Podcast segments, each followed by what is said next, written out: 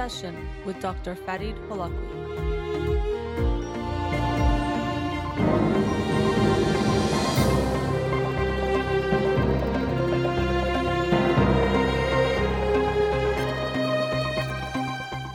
Good afternoon and welcome to In Session with Dr. Farid Holakwi.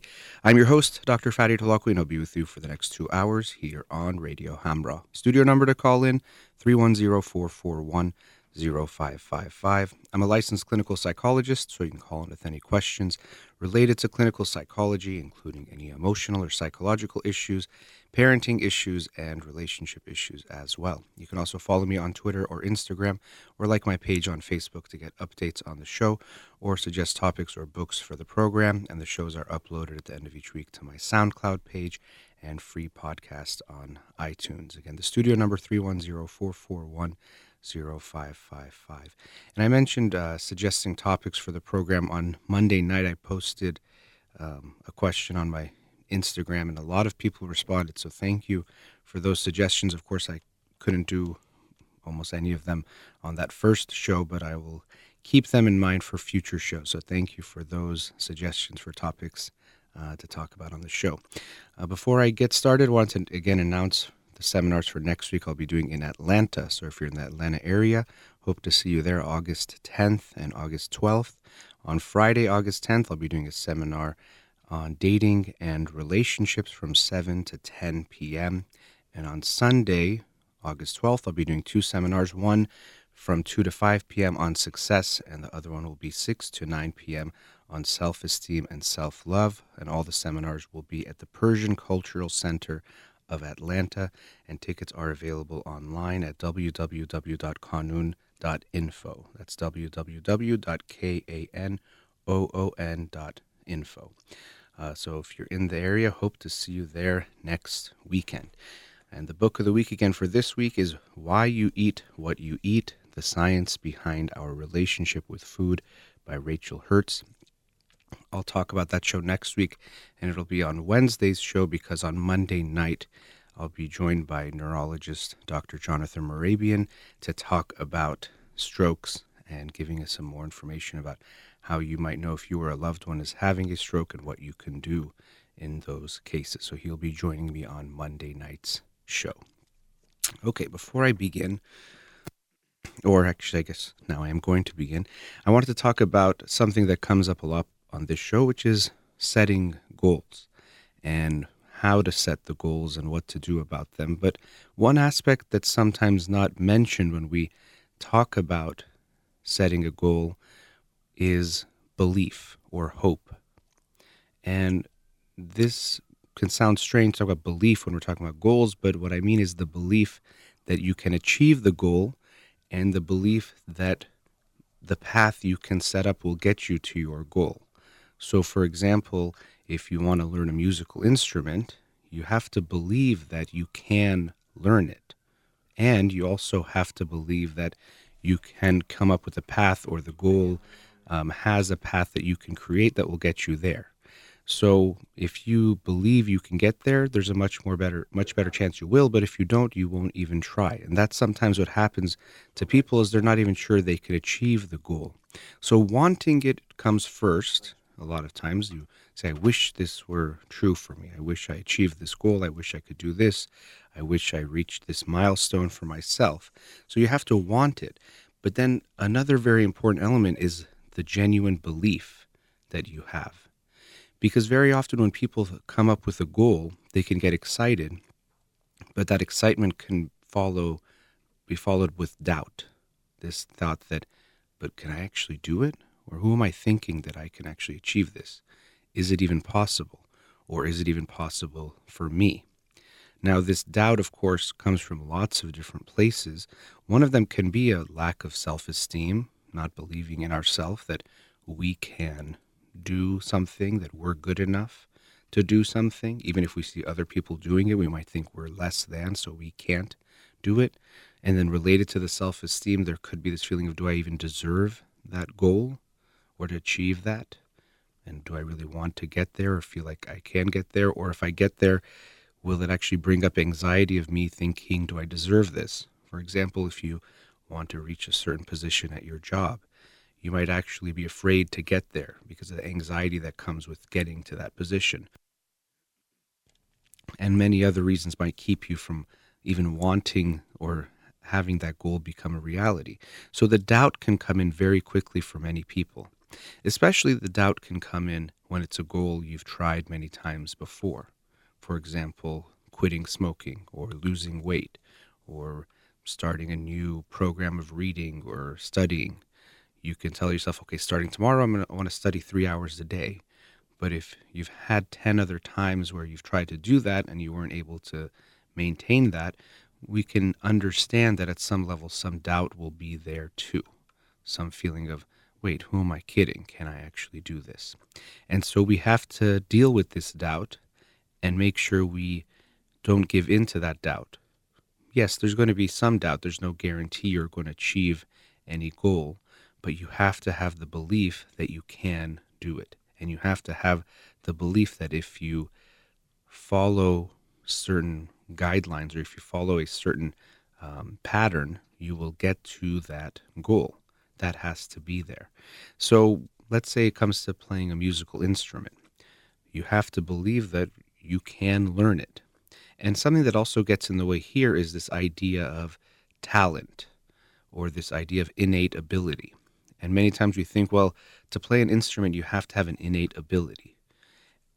And there's some truth to that, but really it's more that if you want to become maybe the best at some instrument, some innate ability probably will be necessary.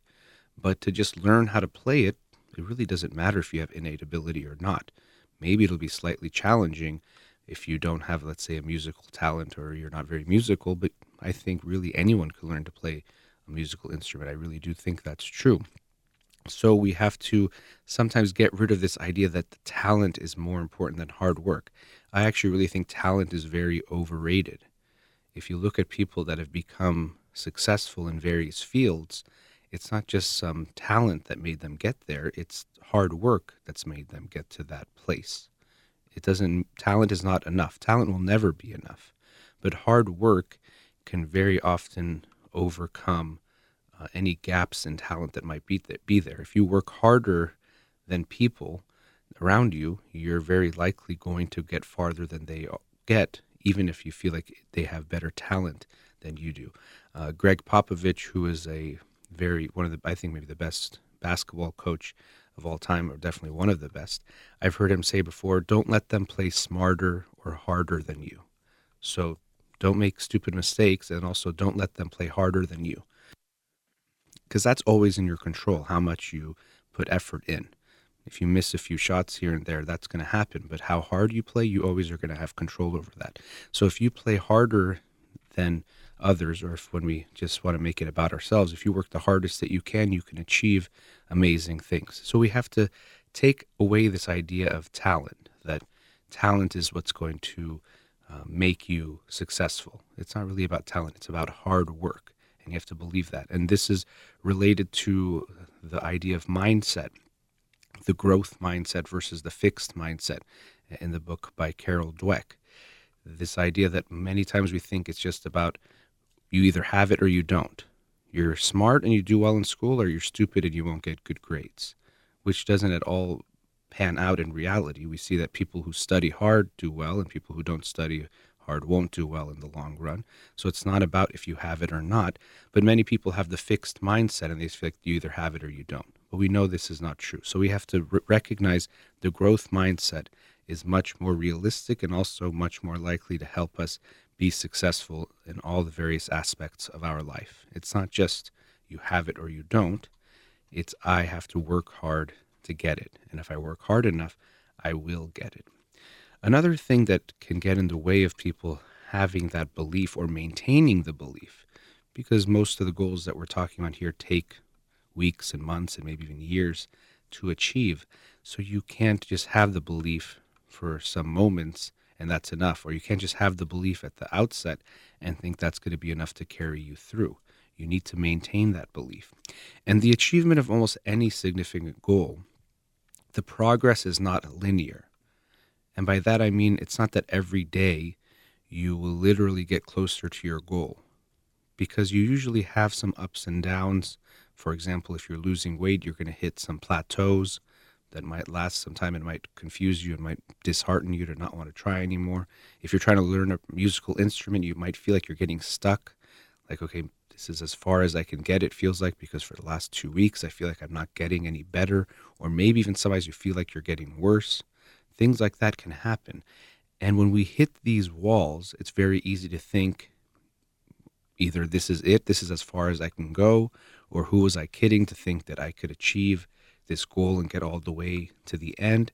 And this is probably a good time for me to stop or give up because there's no point. We lose that hope, we lose that belief that doing the things that we thought were the right things will get us to that goal. But we have to recognize that this is just an obstacle. This is going to be part of any goal you achieve. Anyone who's tried to get good at anything, anyone who's tried to achieve any big goal, has hit these types of obstacles.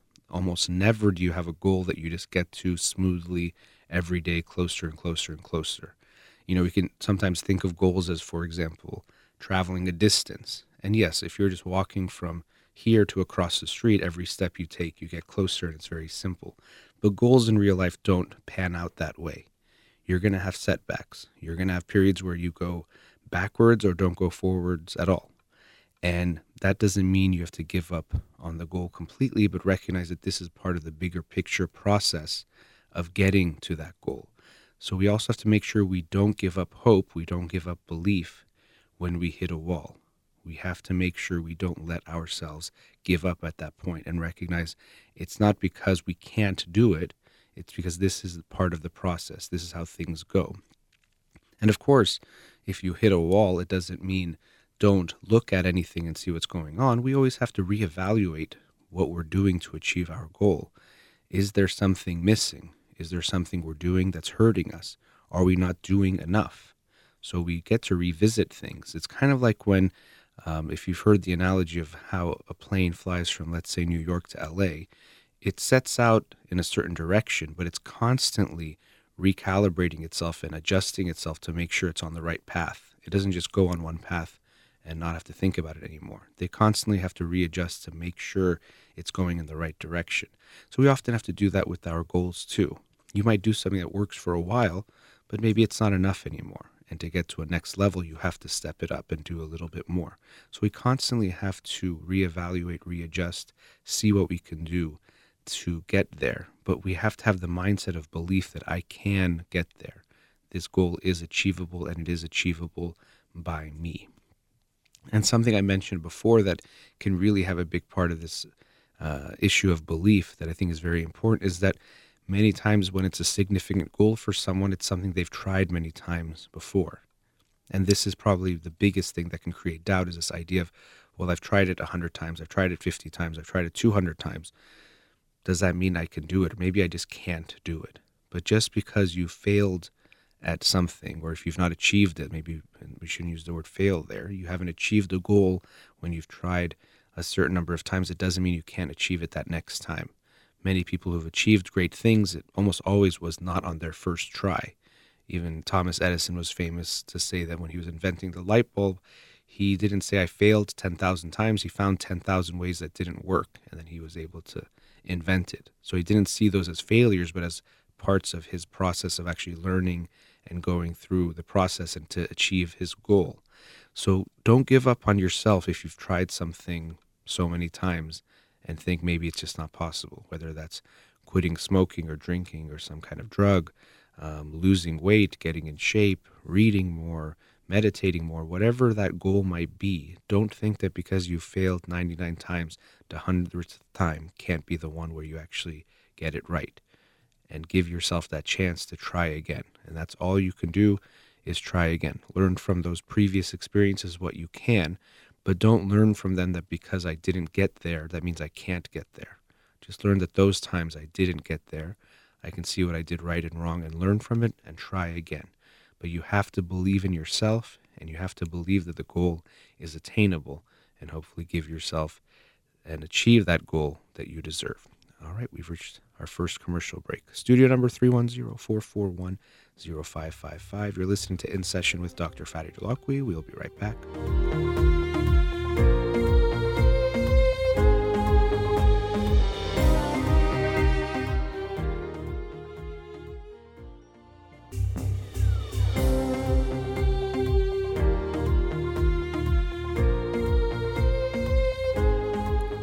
Welcome back. Um, through Instagram, I got, uh, like I said, many suggestions for topics to talk about on the show, and one of them was about communicating in relationships, which, of course, is a huge topic that I could probably do a whole show talking about that. But there's one aspect of it uh, that I wanted to talk about today, uh, and that is being open with one another. Now, of course, it's very easy, and we've heard it a hundred times before. It's important to be open and to be honest and to show your true self. And I've talked about being vulnerable before and how important that is. And, and all those things are incredibly true. It's very important to have that, and you need that in order to have a healthy relationship and a close relationship. Those that's going to happen. And related to that, sometimes people don't use the right measurements uh, and I don't mean this by actual like tools, but just in thinking about their relationship, they don't think of things in the right way when they're assessing their relationship. And let me explain what I mean. Sometimes people think that the sign of a good relationship, or really the true marker of a good relationship, is one where they don't fight. So they think, well, you know, we don't fight, so everything's okay. Especially you'll see this in families where husband and wife have become distant from each other and they think, well, as long as we don't fight, the kids are okay. It's not going to affect the kids in a negative way. They never see us fight or we don't fight. And sometimes it's because they're just so distant from each other, they have nothing to fight about anymore, um, that they think that's a good sign. And yes, if you're fighting a lot and the fights are ugly, that is a sign of a bad relationship or a very bad sign in the relationship. But just not fighting itself is not a good sign necessarily. And by fighting, I don't mean it has to get ugly. I mean that you're having arguments and you're having discussions about things. So if we measure a relationship based on the fact that we don't fight, we're going to miss out on the point that what's very important is that we're being open and communicating with one another also, which is needed, which means that you need to have those types of discussions. So it's not about if you fight, it's about how you fight. That's important. You need to have those discussions. But when it comes to being open to one another, sometimes people have a hard time with this, or very often they do. And there's lots of reasons for that. I've noticed in some relationships, there's this feeling of, I should never say something that hurts my partner, or not even just hurts my partner, something that they don't like. We come from that mindset, which many people have in general by being conflict avoidant and becoming passive because they don't want to let someone get upset by something they said and they think I'm supposed to never hurt my partner. And this creates almost using a Persian term of ta'aruf in the relationship, this idea of I'm not going to really say what's on my mind because you might not like it, and you're not going to say what's on your mind because I might not like it. And so we just maintain this level of politeness in the relationship. I'm going to keep most things to myself. You're going to keep most things to yourself, and everything remains peaceful. And this can seem okay because it seems like, okay, well, we're not getting into it. We're not bothering each other or fighting. But this, again, is not a good indicator of a strong relationship because with that politeness, that feeling that I'm going to hold things back, you're going to hold things back, we're also creating a great distance between each other. We're not able to really connect with one another when we're holding so much back. And let me make it very clear when I say politeness in this negative way, I don't mean that it's not good to be kind and polite to your partner. And if always, you should try to think of what's the kindest way you can express things to one another, not even just with your partner, but in general. So we do have to be mindful of that. Um, sometimes when we talk about being polite in this negative way, we think that if you're being abrasive, somehow there's some good in that. So if you say things in a harsh way, there's nothing wrong with that because being too polite is bad. No, you should choose your words carefully with your partner. If you know it's a sensitive topic for your partner, be aware of that. Um, say things in a loving way. You should always be aware of that. So the opposite of this, that saying things to hurt your partner intentionally, of course, that's not good either. But very often, some people think, well, I'm being such a good husband, a good wife, because I never say something my partner doesn't like. Or if something comes to my mind, if I'm upset about something, I don't share it with them. And that means I'm being a good partner to them because I never say something they don't like.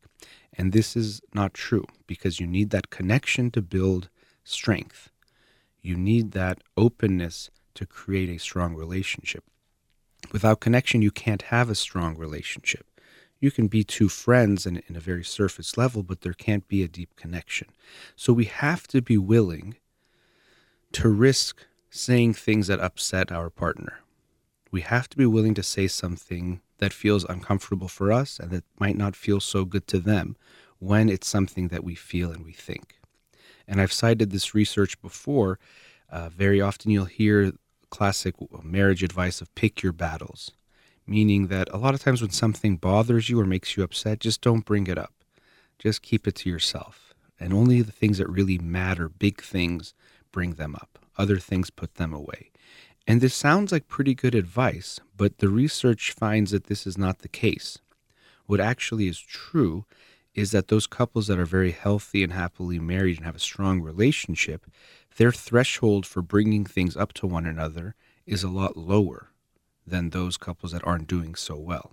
So, what they do is they bring things up regularly and often, not in a negative way. They don't try to make it into a fight, they don't attack the other person, but they'll bring things up. They don't hold things in and pick their battles. They say, you know what, this actually bothered me. Can we talk about it? And they're able to work it out pretty well but they don't hold things in.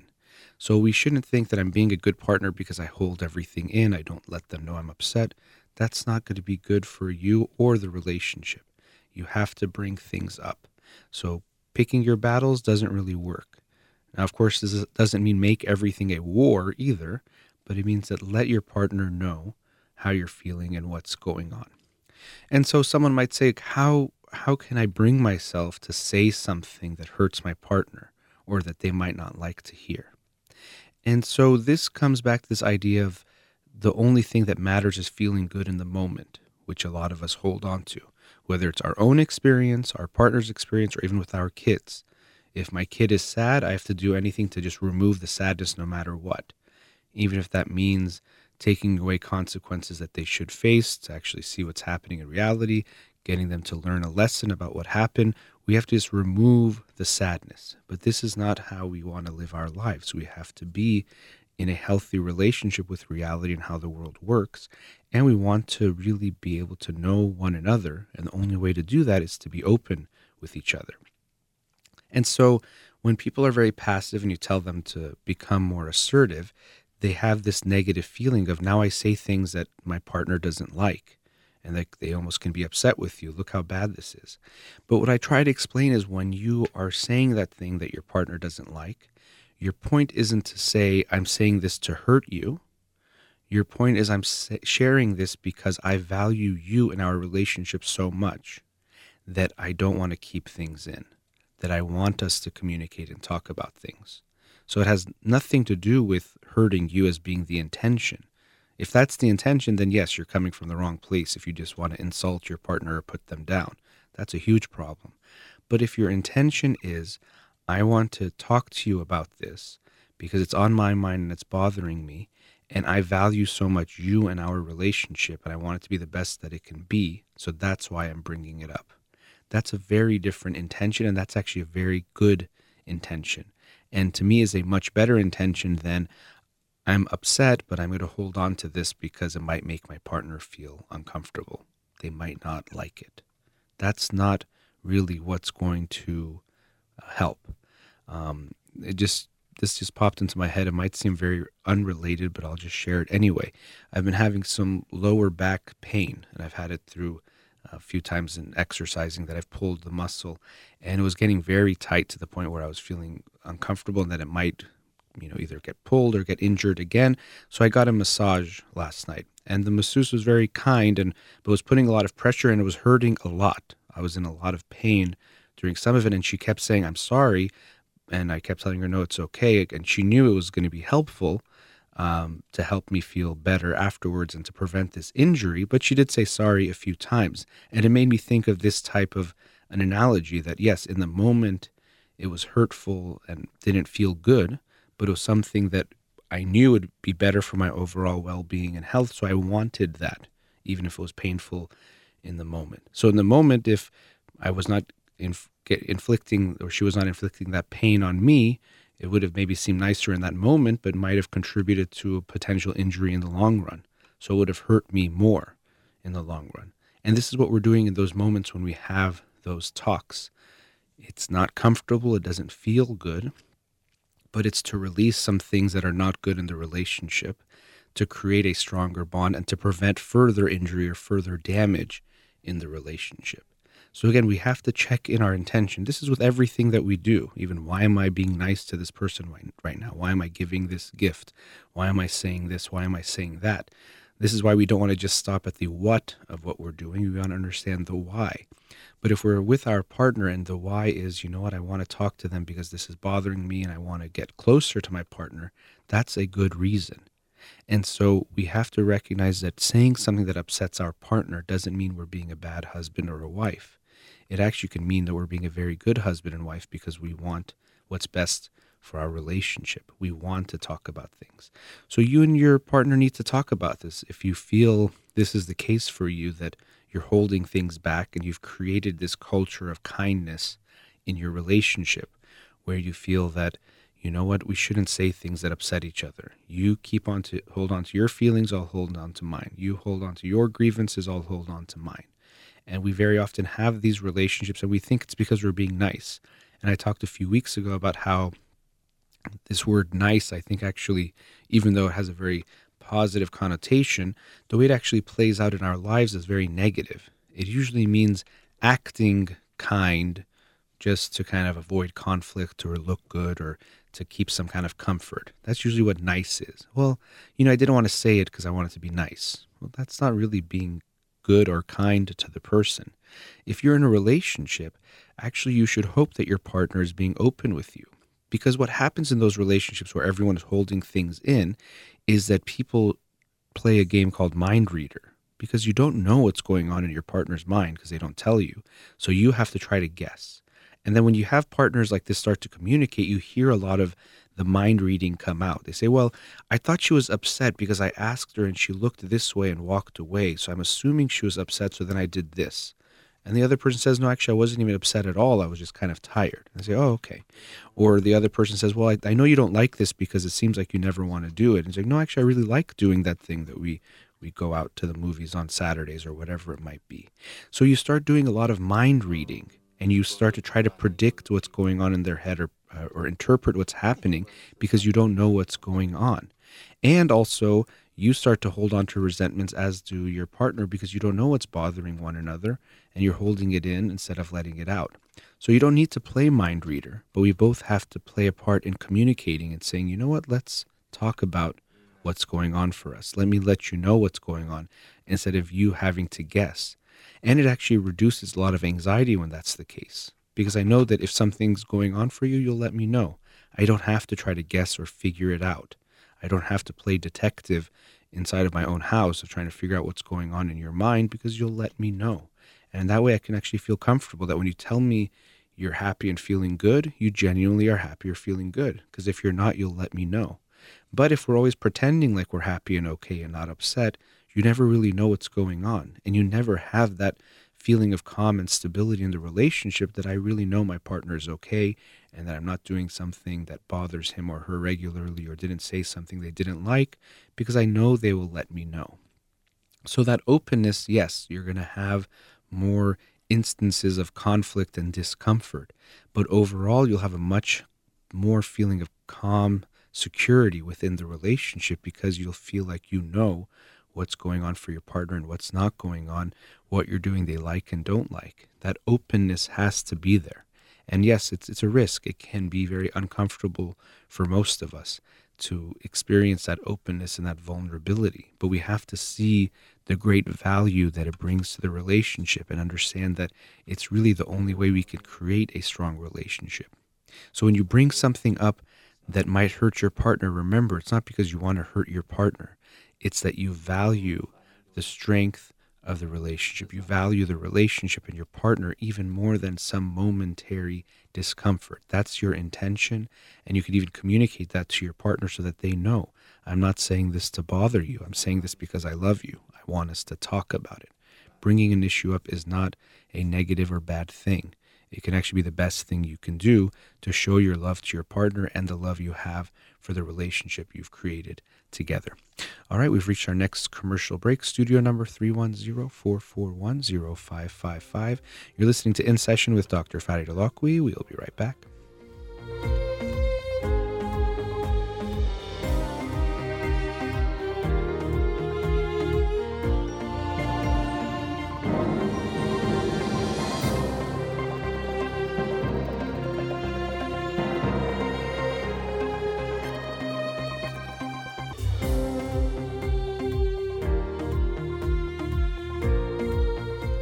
Back. Studio number 310-441-0555. Let's go to a caller. Radio Hamrah, you're on the air. Hi. Yes, hi. Thanks for calling. Excuse me, what did you say? I said thanks for calling. Um, you're welcome.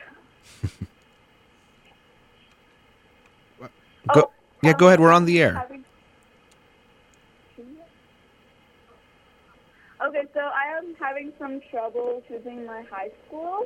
Okay. Okay, I think we lost the caller there. Maybe they'll call back. I'm not sure. Okay. Um, so I guess I can continue the conversation I was having before the break about communication in relationships because uh, it is such a big topic and a few people asked about it on the Instagram page. Let me see if this is the caller. Uh, maybe Ramon can check if it is. I don't want to make them not have to wait any make them wait anymore. Is the same caller? No. Okay. Um, so we're talking about communication in a relationship. As I was talking about before the break, very often people have the mindset that if they are somehow uh, saying something that their partner doesn't like, that they're doing a bad thing. And this is a notion we have to get rid of. We have to understand that there's going to be that discomfort mm-hmm. in communication when you are being open with one another. This is something we have to be ready for. And not only do we have to think about that when it comes to communication, but just a relationship in general. Because very often when people are dating and getting to know someone, they have this idea of love and what it should be like and feel like that makes it seem that it should be like a fairy tale, happily ever after, that it's going to be simple and easy and not have any pains or discomforts um, that come along with it. And this can be very damaging because what happens is when they start to date someone, they start to at the beginning feel very good, but over time, they can start to feel really annoyed by certain things and think this is indication that they are not supposed to be with this person. Sometimes people call this the Seinfeld effect. If anyone who watched the show Seinfeld, he would start to date women, but after a very short amount of time, he would find something he didn't like about them and end the relationship before it got too serious. And sometimes people think, oh, it's because I'm too picky. That's why I am this way. That's why I, don't find someone. And when it comes to love, it's important to be picky to a degree, picky in the way of how the person treats you and about really important things in the relationship or about the person you are looking for. You can have a few things that you're very picky about, but when you start to find that the reason why you're ending relationships or ending things before they even turn into relationships is because of little things that make you feel uncomfortable or that you don't like, this is more than likely not coming from the fact that you're just picky and you have high standards, but more because you are afraid to get close to someone, or there's something about being in a relationship, whether it's committing, being intimate, um, being hurt by someone, a combination of all these things, something is holding you back from going forward in that relationship. And this is where this issue of comfort versus discomfort comes up again, and why I think many people are staying single longer now. Um, of course, things have changed. The dynamics of people's lives and when people get married has changed. So it's not the only reason. But the biggest thing that's changed when it comes to marriage, if we look from a few generations before to now, is the fact that marriage is much more a choice than it used to be. 60 years ago, 100 years ago, you essentially had to get married. There wasn't really any other way around it. It was completely expected and to a large degree necessary to survive. For the woman, because women were not allowed to provide for themselves. They needed someone to take care of them. And for the man to have a family, they needed a woman. And that was kind of the unspoken or spoken contract that was created. So, up until recently, marriage wasn't a much of a choice whether or not you got married. It really was the only way to survive. It was necessary. It was more of a dependency than a choice. But now we have that choice, and that's what we see in today's generation. It's much more of a choice than it used to be, and I think that's part of why people aren't getting married. Now, it is a choice, and someone has to really think do I want to do this? They shouldn't just do this because it is social convention and is expected for them to do that, as many people unfortunately still do. They should get married if they want to be married, if they want to be a partner, if they want to be close to someone, make them a priority in their lives, and even rearrange things in their lives at times for that person. And of course, for creating a family, if that's what they decide to do, which is itself another decision. You don't have to do that either. But this choice is there. And what I think you see a lot of is okay, even people who maybe want to get married, what they feel is that they're very comfortable in their single life. There's a lot more comfort there and a lot less discomfort and anxiety that when it comes to dating and being in a relationship and they're choosing comfort over reaching really their ultimate goal or what they might want for their life long term. They're taking in a way the easy way out. They're doing okay. They're working and they're making money and they're having their fun, but something seems to be missing. And you see that with a lot of the younger generation in their 20s and 30s who are living these types of lives. They feel like something is missing, but they are not willing to take the steps to give it to themselves because they're getting very comfortable in the life of being single. So we have to recognize that to be in a relationship means you're going to face some discomforts that you don't face when you are alone. Even we're seeing some trends developing in various countries, even um, because of things like artificial intelligence and even things like you know sex robots that are even being developed or ways that people can be in relationships with a robot that are much safer than being in a relationship with actual person. We're seeing that some people are avoiding relationships with human beings because they're choosing these relationships. And they'll say it's it's so much easier. I don't have to worry about letting the person down or them being disappointed or hurting them or they saying something hurtful to me it really, in a way, simplifies things in that way. But of course, it completely lacks the intimacy and connection you're going to have with a human being. So they're giving up a lot too, but they're choosing to be more comfortable. This hurts less. This is less risky. This feels less messy. This feels less uncomfortable in so many ways. I'm going to choose that. So they're choosing comfort over giving themselves what they ultimately want and need, or that something that is better. And this is where we find ourselves. A lot of people are choosing comfort over really being in a relationship. So you have to ask yourself first, what do you want? And if you really want to be with someone, imagine what it's going to be like to really be with someone and hold on to that excitement and that drive. As I was talking about in the first segment, when you have a goal, you have to have that belief and you have to want it. You have to have both of those things. And you want to hold on to that desire. How will it feel to be with someone? But then we also have to be realistic and recognize that a relationship is going to have these ups and downs, these things that come with it. Um, just using, let's say, analogy, there's so many that would work here, but if you don't work and you want to have a job, well, once you start to have a job, you have to wake up maybe earlier than you'd like to. You go there and have deadlines and stress, and you have, you know, someone, uh, there's drama in the office, things you have with your boss, and all these things that come with having a job.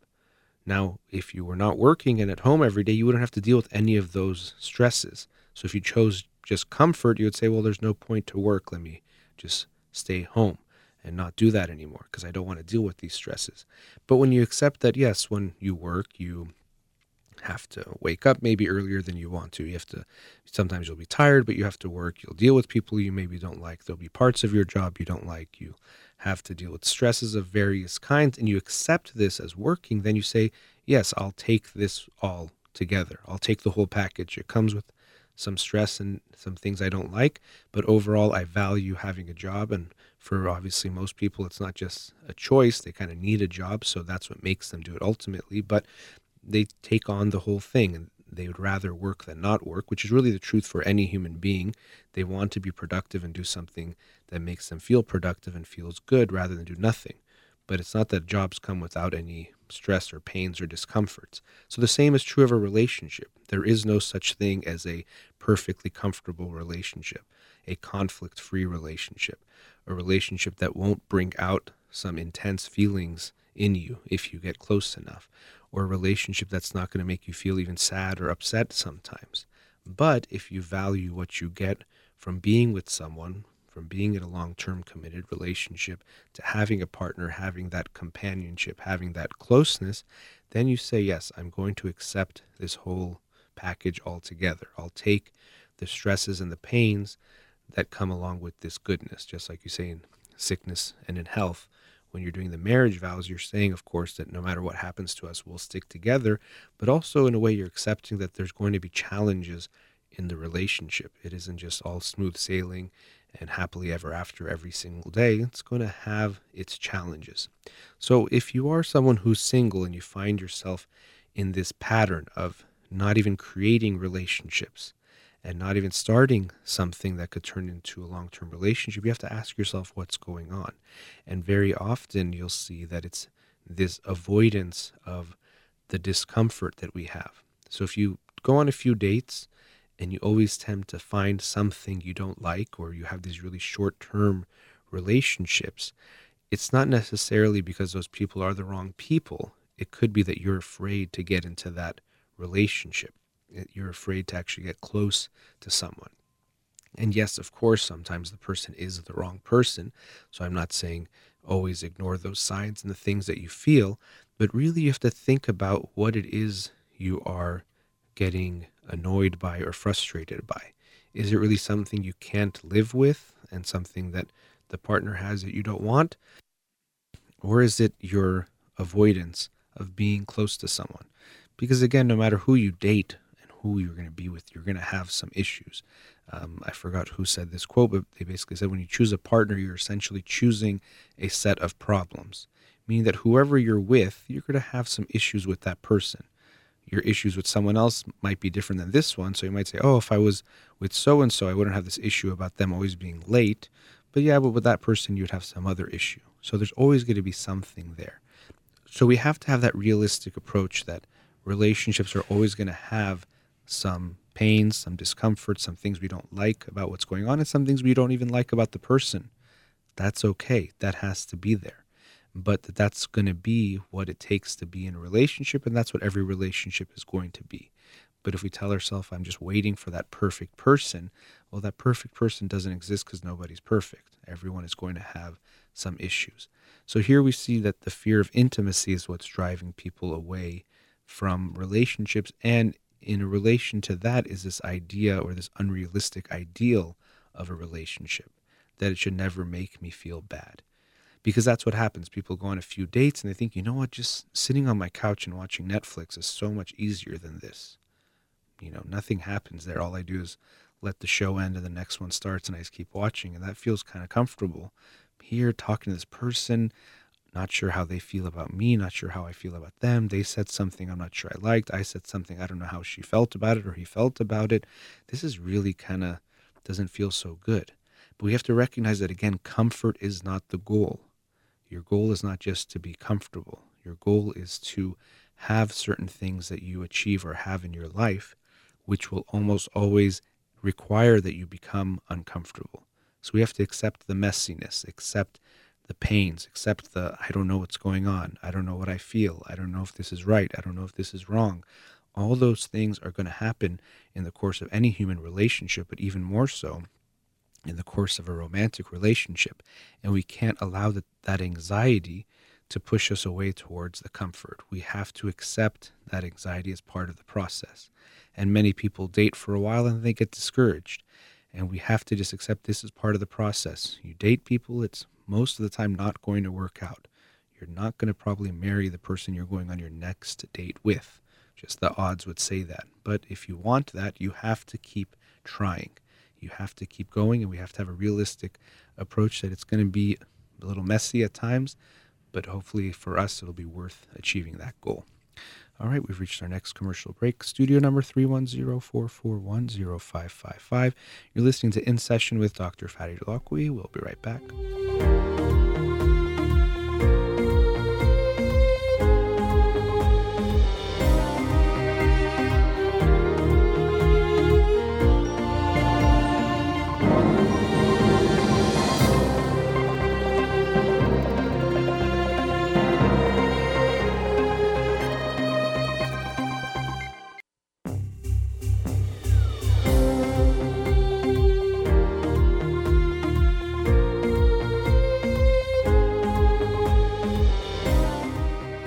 Studio number 310-441-0555. Let's go to a caller. Radio Hamrah, you're on the air. Hello, hi. Hi, thanks for calling. Okay, good. We got you back on. Yeah. Good. Okay, so go ahead. What's your question? Um, so I'm soon gonna start in uh, eighth grade, and I'm having some trouble choosing what school I'm gonna go to. In the first one, there's a bigger chance of having a social network, Mhm. which I can then work on in the future. Mhm. And, and but it's not that good of an education. While in the other one, it's the other way around, where they have a better education but not as good social network. And by social network, do you mean you already know kids at the other school? Well, um, in the one with worse social network, Mhm. uh, it's an international school, so it's kind of like the I'm not gonna meet the people as much. While in the other one, it's a school for the country where I can make more friends that I can then work on and that can help me in the future. Okay. And so, but it, the other school, the first one that you said academically is not as strong. Do you know anyone at that school? Yeah, I know a lot of people, but then it's an international school, so most of the people who go there are then going to leave and go to another country, and we're going to lose the connection. Oh, you're saying we're not gonna afterwards there won't be. Okay, okay. And then is this also an issue that uh, are you and your parents on the same page, or do you want one of the schools and your parents want another one? Well, I wanted to choose the international one, Mhm. while my parents are mostly for having a social network. I see. Okay. So we're not on the same page. You're not on the same page. Okay, I would have actually guessed. A lot of times I work with families, and it's the other way around. Like the parents want the kid to go to the more academically rigorous school, and the kid wants to go to the school that they have more friends at. But it seems like in this case, it's almost the opposite. You want to go to the one that's academically better. Do you feel like at that school you'll be socially okay? Well, I've already gone there for some years now, Mhm. so I've already been there before, and I know some people when I started there. So yeah, I'm pretty much okay. But I'm just saying, in the other school, there's way more people, and like it kind of makes a way for you to have help in the future. Yeah, I mean, and I don't know. I know you're saying the kids leave afterwards, but when we talk about a social network, you don't need to have a hundred friends. You know, that's not even really going to be real friendships. You need a few close friendships. So I wouldn't say necessarily because there's more kids at the other school, it has to be better. Unless like there's no kids here, but it seems like there's at least some. Um, are your parents afraid of you're going to get close to these friends and then they move away and you'll be sad when they move? No, the point is that, like, for example, when I'm looking for a job when I'm older, I can like ask one of the people at because I have a social network. I can ask one of my friends. Maybe like they could talk to their boss and somehow get me in there or something like that. Okay, I I guess you're and you're you're going into eighth grade, Yes. and we're planning your your job interviews in like ten years from now, right now. yeah. okay, it just seems like it might be. You know, I'm not saying I don't know which one is going to be the right choice, but I don't know if that would be the right reason. And I still don't. So it's that the people that you'll go to school with will still live in your country, and then you can maybe rely on them for connections and favors in the future. Yes. Okay. Do you have any idea what you even you want to study at this point? What what kind of career you would want? No, not really. I would. I think maybe I really like science Okay. and maybe want to become a doctor or a scientist or something like that. Okay. I mean, because my feeling is, especially, I mean, if you go become a doctor, you don't need to have connections, like you know, you'll you'll be able to find a job. So I'm not really worried about that part of it. I think you can achieve and and find a career for yourself. So I'm still trying to get what the fear is of you going to the international school or their concern, especially because you're saying you would prefer the international school. Yes. Okay. Well, I think their concern is that maybe for because I also think of an engineering job. I don't know. They just feel like it's important for me to have a network and that I have because like the friends I could get at the other school could really mean a lot. One of them could become like a really important person one day, and that I could like make money of that, okay. or I could bring myself up on the hierarchy.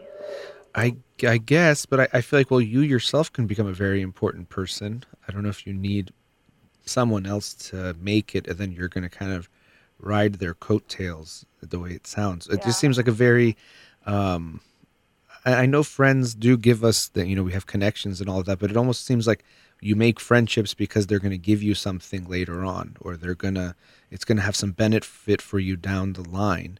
Whereas I want you to have friends right now so you enjoy their friendship right now, not because of some future value they're going to have or add to your life. Yeah, I guess that's also their concern because right now I don't really go out with friends either. I mostly just stay at home, do some homework, watch a movie, and then go to sleep. Okay. While I can like see other people on social networks, and I can see that they're going out with friends and watching movies and things like that. hmm Yeah, so maybe that's something worth talking about. Are you the only child in the family? Yes. Okay, I kind of just got the feeling based on how you were talking and how they were talking about you. Um, and in a way, it could relate to something I talked about. I don't know if you were listening in the previous segment about people sometimes feeling more comfortable alone or choosing to be alone over being around people. Do you have, do you get nervous or uncomfortable around groups of people or being in social settings? Well, no, but it kind of depends on who it is because Mhm. some people could be rude, and that would make me kind of shrimp myself. Sure. Okay. So they're rude to you? Well, if they're my friends and I'm enjoying, I w- I would have a lot of fun. But you know, there's always a chance of people not bringing you into the conversation, and sometimes you don't know what they're talking about. hmm But usually, I have a lot of fun around people. Okay. But what you just described sounds like sometimes you feel left out. Well, not with everyone, but with the people who decide to be rude. But I have a lot of friends at the other school too, and with those, I would enjoy. Okay. So I'm still trying, you know, sometimes it gets confusing which school. So when you say the other school, you mean the non international school. Uh, well, I have friends at both school, yes. And I go to football with the people from the non-international school, Mhm. so I know a lot of them. Okay. So that can be good. So, I mean, what makes you want to go to the international school? Well, most the education for one, and I also do have a lot of fun with the people there, and we play football at the school, and we have fun. But it's just the point that first of all they're going to move away soon, and I could lose all our friends, and also the fact that I don't really bring anyone home because they have stricter parents. Mm. Okay, so that's also an issue of making friends. Is the, you feel like the parents are more strict, so it's harder to build relationships? Yes. Okay. Well, I mean, like they're not allowed to come to your home. ah, okay. Are you allowed to go to their home? Well, yes, I would if their parents would allow. Okay, so the parents also don't allow people to come over. Yeah. Okay, so I can see it's harder to build uh, friendships in that way. When you said on social media you see people hanging out, was that at the, the non international school? Yes. Okay. All right. So maybe it seems like socially, just overall, people aren't as social at the school, which is a little sounds a little bit strange to me the way you're describing it. That people are just not spending time together outside of school at the international school, but maybe that is the case. I mean, to me, I I usually think the child should pick where they're going within limits, not always, but I give more of the weight in what the child wants, but it's worth talking about. Uh, have have you and your I'm assuming you and your parents have had conversations about this. Well, sorry, what did you say? I was saying you and your parents have probably talked about this, deciding where to go to school, right? Yeah. Okay, yeah. so where does it stand right now? What's the decision? Have you decided where you're going to go, or it's still being figured out? Right now, right now I'm choosing the academic school because at like last year we were four girls in the class, which was also a problem when I get to social setting. So there are coming some a few more girls, and I was thinking maybe that could get better Mhm. for me, Mm-hmm. and then I will get more social there and also have the better education. Okay. Okay, so you want to try that school for eighth grade. I mean, and if I would say pick the school you want to go to, and the good thing is you still have another year before high school the year after, right? Sorry, what did you say? I was saying you have another year before high school, which is ninth grade. In in my country, we start high school Oh, in okay. eighth grade, but at the international school we started in sixth grade. So I already had like the taste of you know high school. hmm Okay. Well, like I said, I, yeah, social. You know, I think we do want to pay attention to the social part, whether it's whatever school you go to. It does seem like there it is lacking a bit in your life. Do you feel like you'd like to have more of a social life, or you like the way it is? I really, it's kind of like I'm fine, but it would also be good if I could have some friends sometimes. hmm Okay. And and maybe you're kind of just used to it, kind of being the only kid in your family, being not being that social might be something you're used to, but you realize that it could be good to be more social. But that that's my bigger concern. Whatever school you go to, like looking at your social life and even for yourself putting more a bit more time into that. It's great that you value academics so much. That's that's good and that's definitely something to maintain. But I hope you can balance that with the social life too to make sure you're getting enough in that way. And again, not because I want you to have friends so that in 10 years they can maybe help you get a job or help you achieve some kind of status. I want you to have friends for right now so you can enjoy them right now. Yeah. So that's something I would think about um, and you know really pay attention to in general. How is your social life? Are you having friendships? Are you spending time with friends outside of school, whether it's playing football or playing other things or going out? But making sure you do that no matter what. And I hope your parents at the end of the day will let you make the decision more than them making the decision. Yeah. Yeah. Is there any? I don't know if I don't know if I necessarily answered your question, but I'm wondering what else you had in mind, or if you had any other questions related to it. Um. Well, not really. That was you answered my question. Thank you very much. Okay. Well, good luck. Like you know, whatever it is you decide to do, good luck. And like I said, either either school you go to, a lot more of it to me will be the experience you make out of it. So it's not just well, if you go to one school, things will be good. If you go to one other school, you'll have a bad experience. It's going to be what you make of the experience, socially, academically, in all those aspects. So I, I would make the best decision and then make the best of that decision with what you do going forward. And especially in your case, making sure you balance the social part and make sure that's happening in your life. And then I'm sure academically seems like you're doing fine and, and just keep on going with that. Okay. Thank you. All right. Nice talking you. Have a good day. Goodbye. Bye. All right, let's go to another caller. Radio Hamrah, you're on the air. Hello. Hi, Dr. Ah, yes, thanks for calling. Yeah, no problem. I uh, briefly mentioned like what I was going through, so I would like to explain it again and if there's anything I can do to Oh. make the situation better for myself. Okay, yeah, I know we we talked for just a second off. Uh, that was off the line, so now we're on the air. So, um, Yeah. what is going on? Let me know. Okay, two days ago, my uh, sister actually walked our little dog like to the street, and I wasn't actually at home, and uh, he got hit by a car and he died right, right away. So I'm just really like, having a hard time digesting it, Hmm. and like I have more anxiety coming. I had a hard time eating for the last two days. So obviously I haven't gone to work today, and yeah, so just Hmm. quite traumatized. Yeah. So just so I make sure I heard you right, you said two days ago your your sister took your dog out and the dog got hit by a car and died. Yeah. Okay. away. Hmm. I'm really sorry to hear that, and I can see it's been very hard for you, and um, it could take some time for you to recover from that. Yeah. Yeah. How, how long did you have the dog? I think was six years old dog. Um, it's a small puppy, a small dog, and then it's actually from my brother's girlfriend. Mhm. Um, they moved us like from Montreal to here, and they were living with us. So they, in this week, they were gone to Spain, but here when this happened. So, but uh, obviously my brother knows, and just sort of careless by my sister, not to quite because the dog is like keeps running around, right? Mm-hmm. She didn't quite uh, adjust the leash.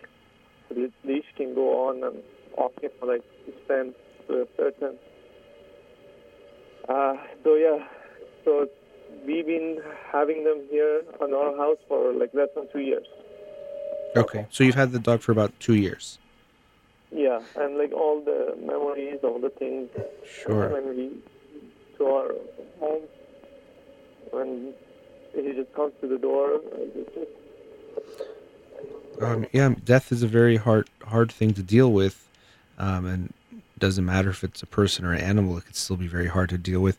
You know, we're at a commercial break, and I did want to just bring you on briefly, and I'll talk to you some more after the break. Okay, so just hang on the line, and we'll talk after. All right? sure. Okay. Thank you. You're listening to In Session with Dr. Farid Holakouee. We'll be right back.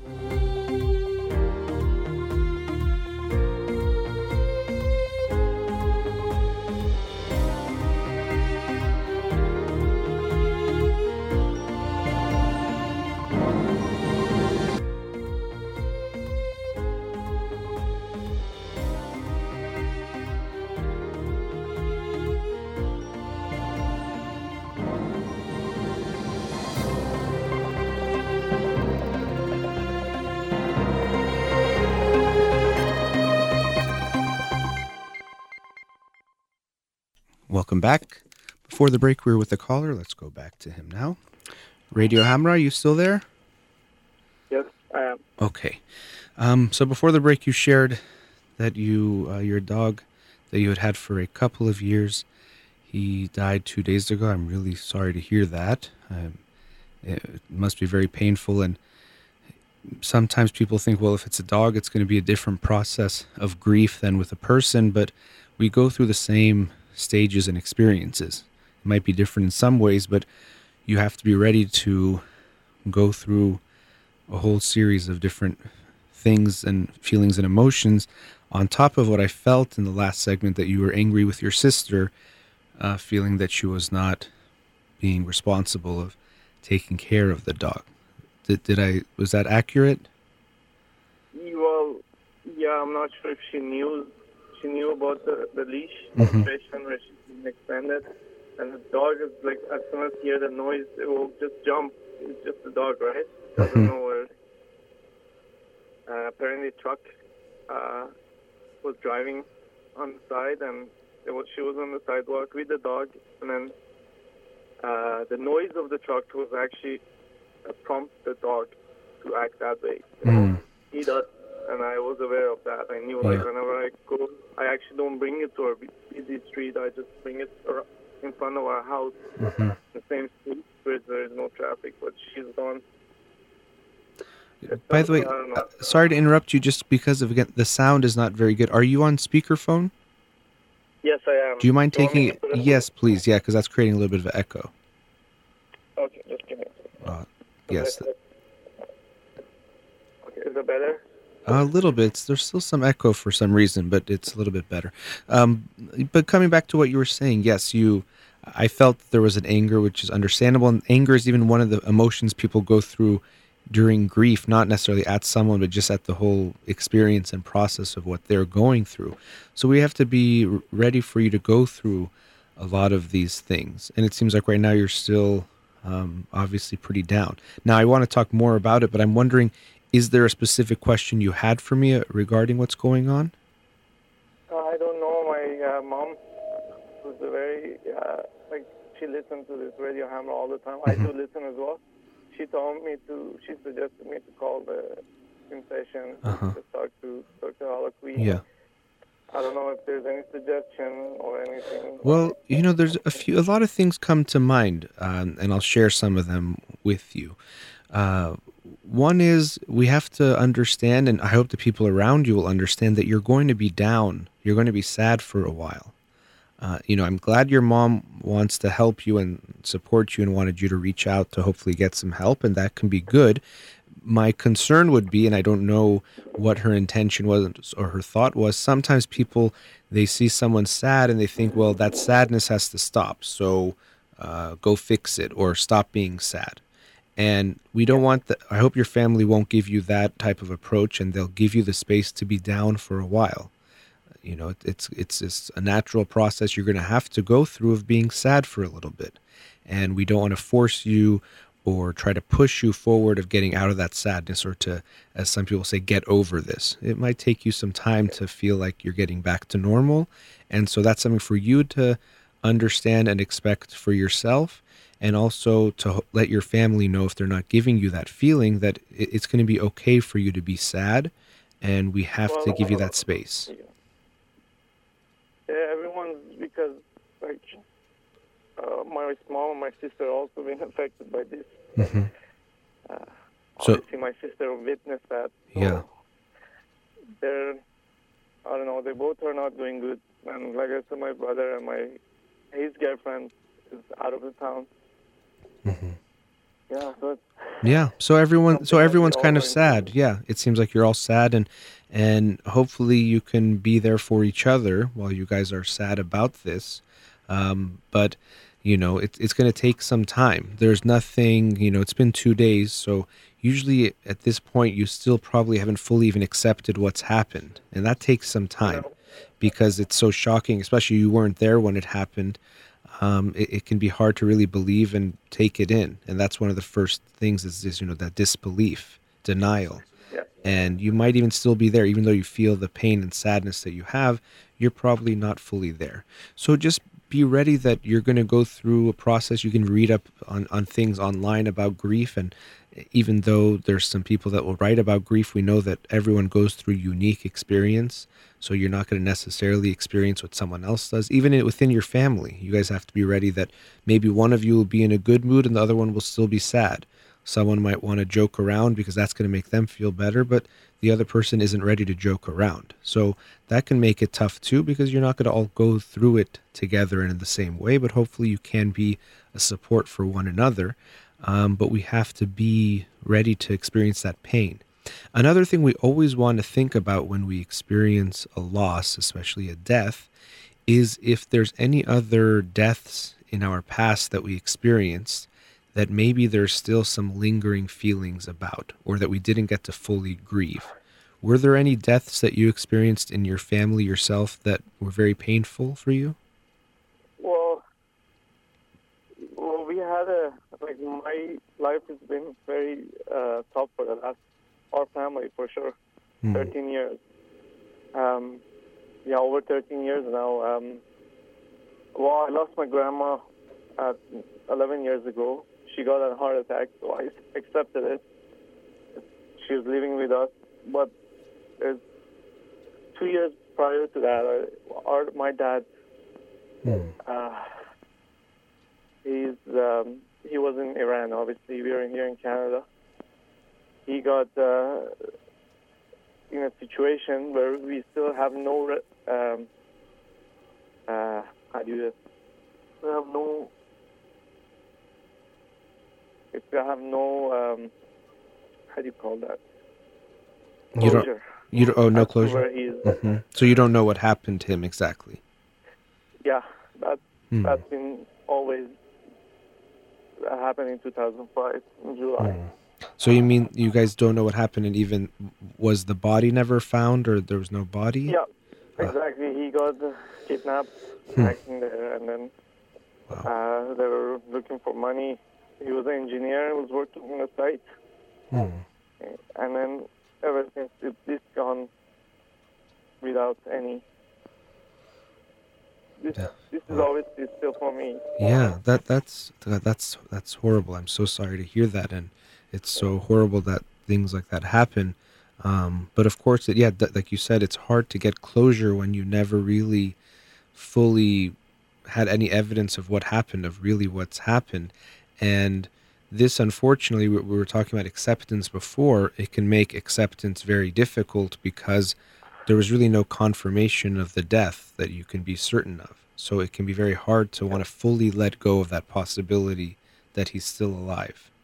And that's that's very unfortunate that you have to go through that and that of course is going to make it very complicated and how to deal with the the, I mean I don't know if you do you feel like you've accepted that he is gone your father Honestly, uh, for me, it's always my family did, but me, I'm very.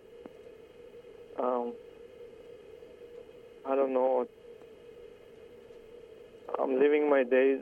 I don't know what's happening the next day. I just been through a lot, and I Hmm.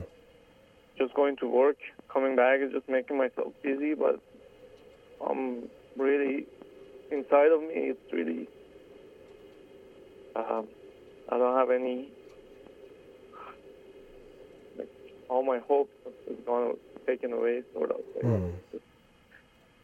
But this thing when it happens, it just makes you problem like more and more because you have Sure. a buddy cross cross you is just so understanding, so greedy, and just makes you feel really down inside. Of course. I mean, you, you know, it, it seems like when I asked you that question, I could feel that it's hard for you to fully accept or to really know what happened to your father and to accept to let him go.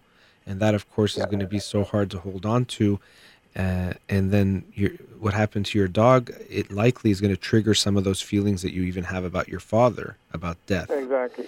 And so that's why I, the reason why I asked that is that I can understand you being very sad right now about your your dog dying. It's a very sad thing, but we have to be ready. Since you asked me just some advice, and I wanted to tell you everything that came to my mind as things go forward. If you start to realize that some of this might be your pain, might be about your father, not just the dog, and that's something worth being aware of because I've seen people who, of course, pets can be so near and dear to people and they get sad, but they'll have a death of a pet and you'll see an exaggerated response. Even they recognize it, that they know it's not just about the dog or the bird or the whatever it might be. And that's why we want to look at what other previous losses are unprocessed. And I think Yeah. clearly in your case, when it comes to your father, how could you fully process that? And the way you're describing yourself, it sounds like you're incredibly depressed and are not really having a strong will to live or feeling good about life. And that concerns me too. So, not just because of what happened to your dog, but just in general, I really hope if you're not already that you seek out therapy and maybe even consider medication because of uh, how depressed you might be right now. Yeah, and obviously there's a lot of questions as far as my my, my family asked me about like me not being in a relationship. It's always uh, bringing uh, like them concerned. I'm already 32. Yeah. I just I understand that. It's just that my I'm so shattered inside. Hmm. I don't know if I can get some help and obviously work Yeah. bounce back. How old are you? I'm 32 right now. 32 okay um but yeah i mean you know when you've experienced these type of losses i talked about it er- actually earlier in the show about having a fear of getting close. Um, people who have experienced some really severe losses that feel almost traumatic they especially can have a strong fear of getting close to someone else because there's this fear of losing the person again. So it, it feels like a big risk to let yourself get close to someone so that might be something that gets in the way of you meeting someone and really creating a relationship, but also just you feeling so down and the way you're describing yourself. I can't imagine. I know you're. uh, it's two days after your your dog died, so you're more sad than usual. But still, the way you you were describing yourself as shattered, it's not very likely you're going to be in the right mindset to even go out there and create a relationship or to get to know someone. So I think you know, you said it was about 14 years ago. The last 14 years have been very difficult. Maybe in some ways you're still stuck as an 18 year old in certain ways Yeah, because of what you went was- through. Exactly. When this happened, I was only 19, hmm Yeah. and then I honestly uh, saw big twists in my life because not only, not only like I don't see my father, it sounds like selfish for me because obviously he had a lot of advice. We talked on the phone a lot, so that's maybe.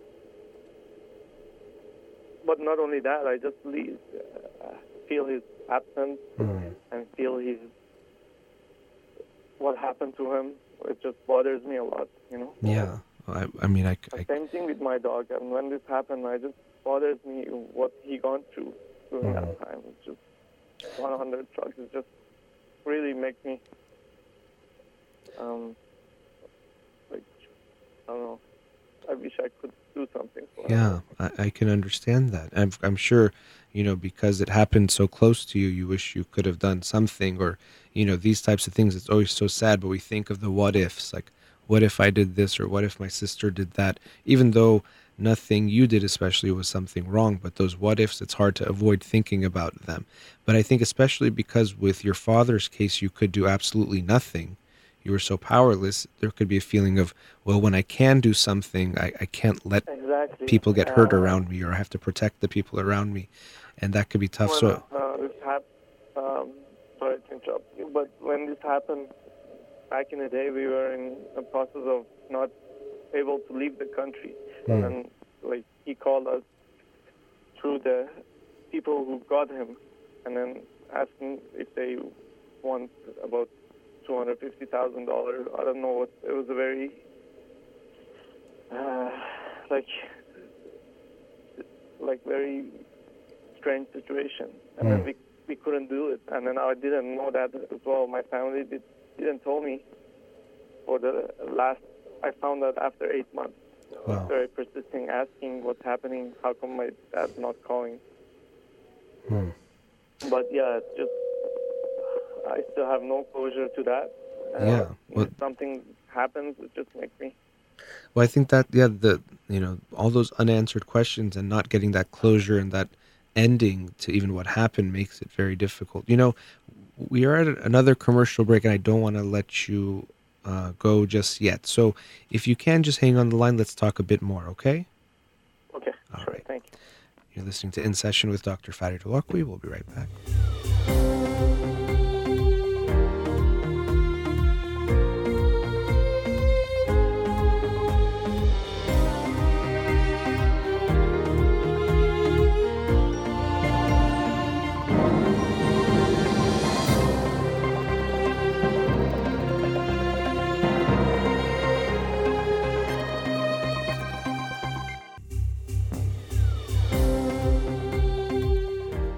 Before the break, we were with a caller. Let's go back to him now.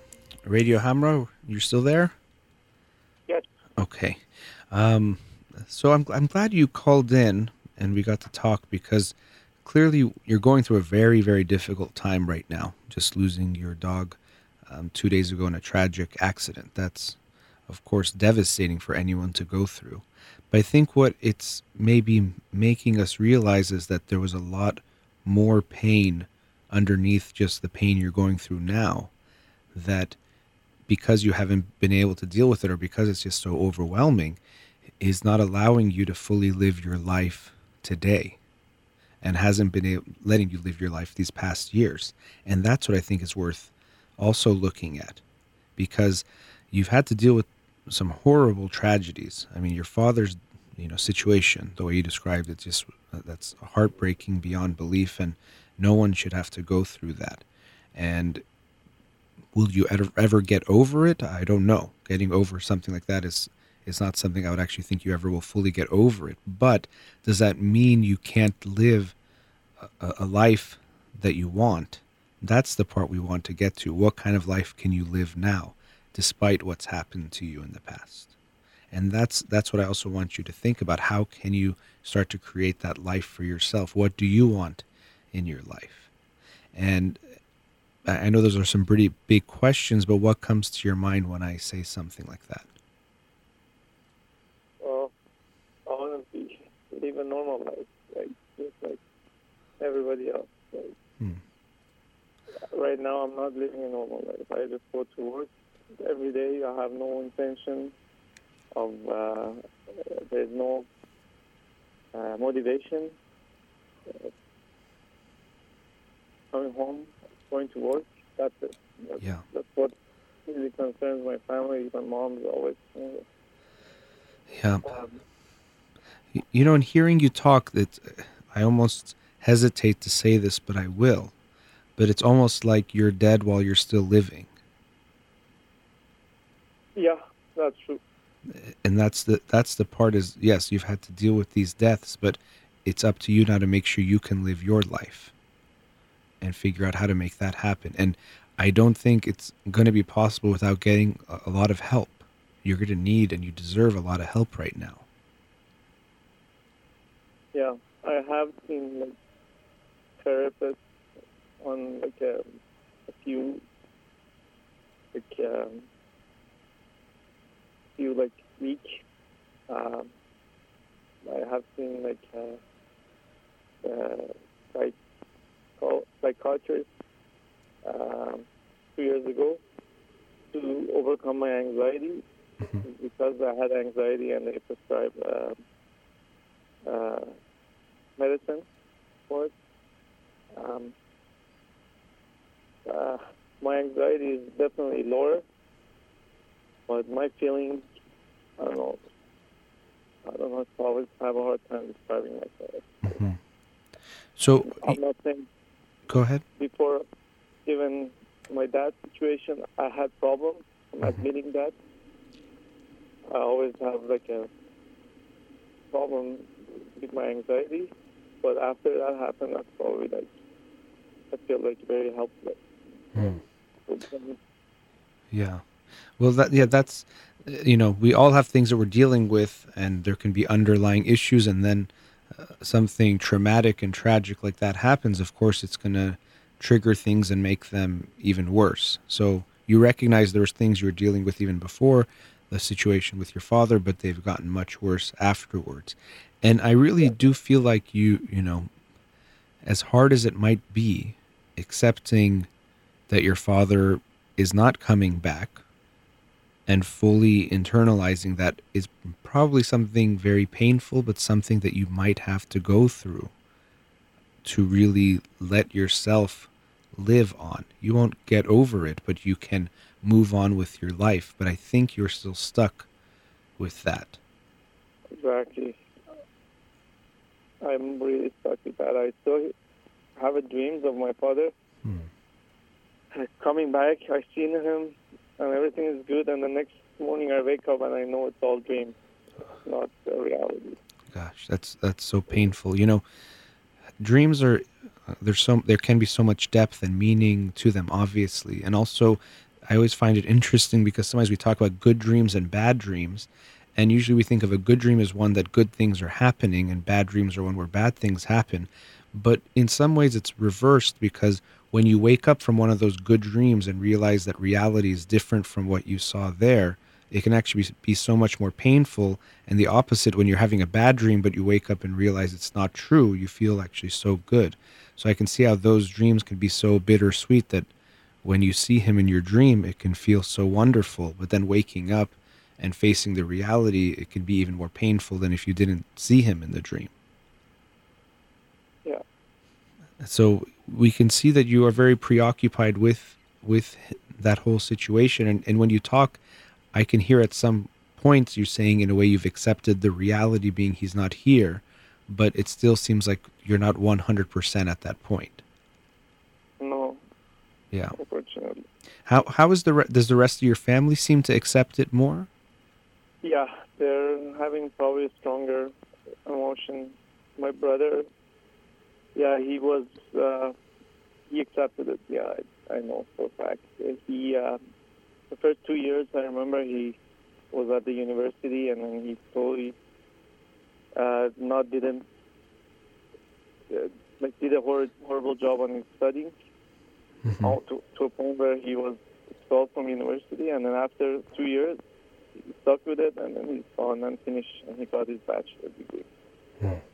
um, uh, right now he's working on something else, but yeah, he, he's definitely very uh, logical person. I'm very emotional person. Mm-hmm. Yeah, and being, you know, you even him being a logical person, of course, he's also emotional because he's a human being, and you feeling you're more emotional, you still have the logical side, and it doesn't mean that you have to only be emotional or you have to stay stuck in those feelings. But maybe maybe it was slightly easier for him. That could be possible. Um, but it seems like your family, you think they've accepted it. It, just we can understand how painful it must be to even think of fully accepting it. I can understand that, even though at some level you've accepted it, to really believe that 100%. I could see how that's something that maybe you don't want to do. You don't want to give up that hope or that belief because, of course, it's your father. How could you want to just let yeah. go of that? You know, to the point of, let's say, two days ago where everything working very, very well. It was going to work, coming back, and no problem, anything. I was thinking maybe I can leave this life, yeah. But now I just have zero hope leaving this life. Just. You mean you mean after your dog died? Yeah. Yeah. Well, give yourself some time. Right now, you are in a you know a fragile state. You are already not doing so well. Maybe you're doing well a few days ago, which is good. But you are, you've said you felt you were shattered even before. But of course, you just lost your dog, who was a companion, a feeling of comfort. You have all the memories, the connection. You're gonna you're gonna go through a process. So it's I don't want you to feel rushed when I even bring up living your life and, and, and trying to accept things that you have to do it immediately.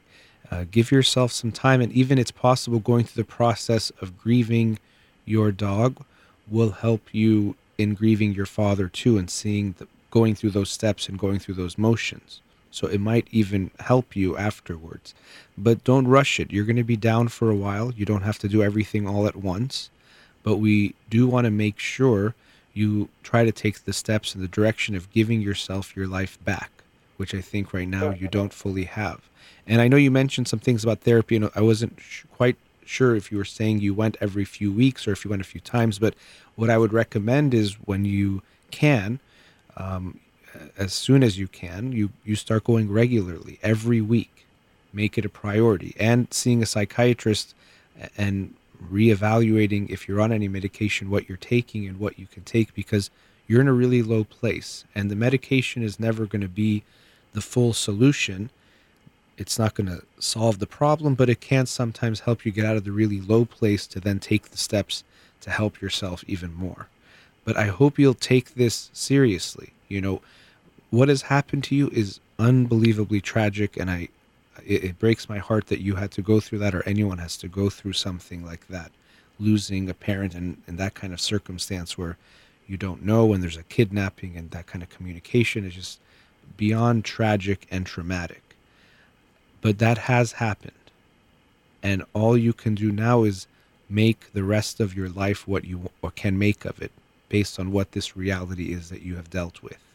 And part of it will be is accepting it as the reality will be the first step. Because since you are still unable to fully accept it, which again it's it's incredibly hard to do so, but since you haven't fully accepted it, in some ways you're still stuck at 19. You haven't been able to come out of that and it's keeping you there. And letting go doesn't mean you let go of your father or you let go of your love for him or you let go of wanting him to be here. Of course, you're always going to want him to be here.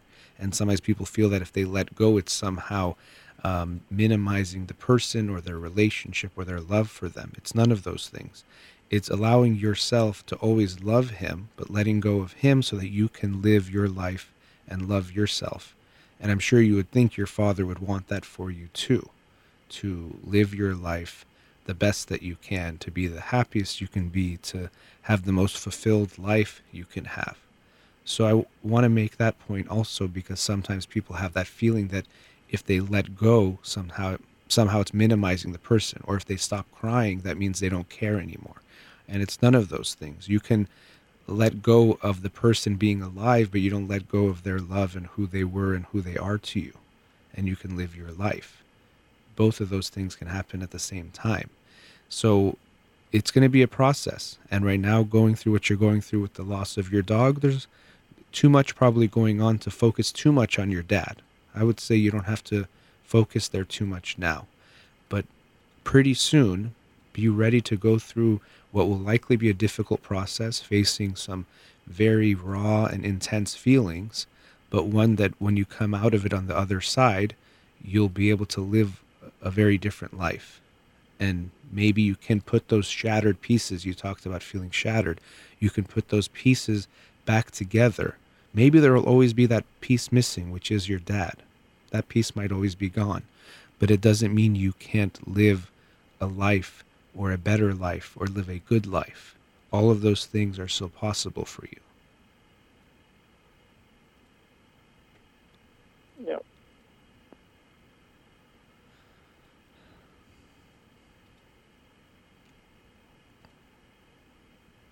Do you feel that you're ready for that challenge? I actually, I don't want to say this, but I'm obviously very low on self-esteem Hmm. person, so I want to work hard to get my back to a normal me again, but that's Mhm. just complicated for me.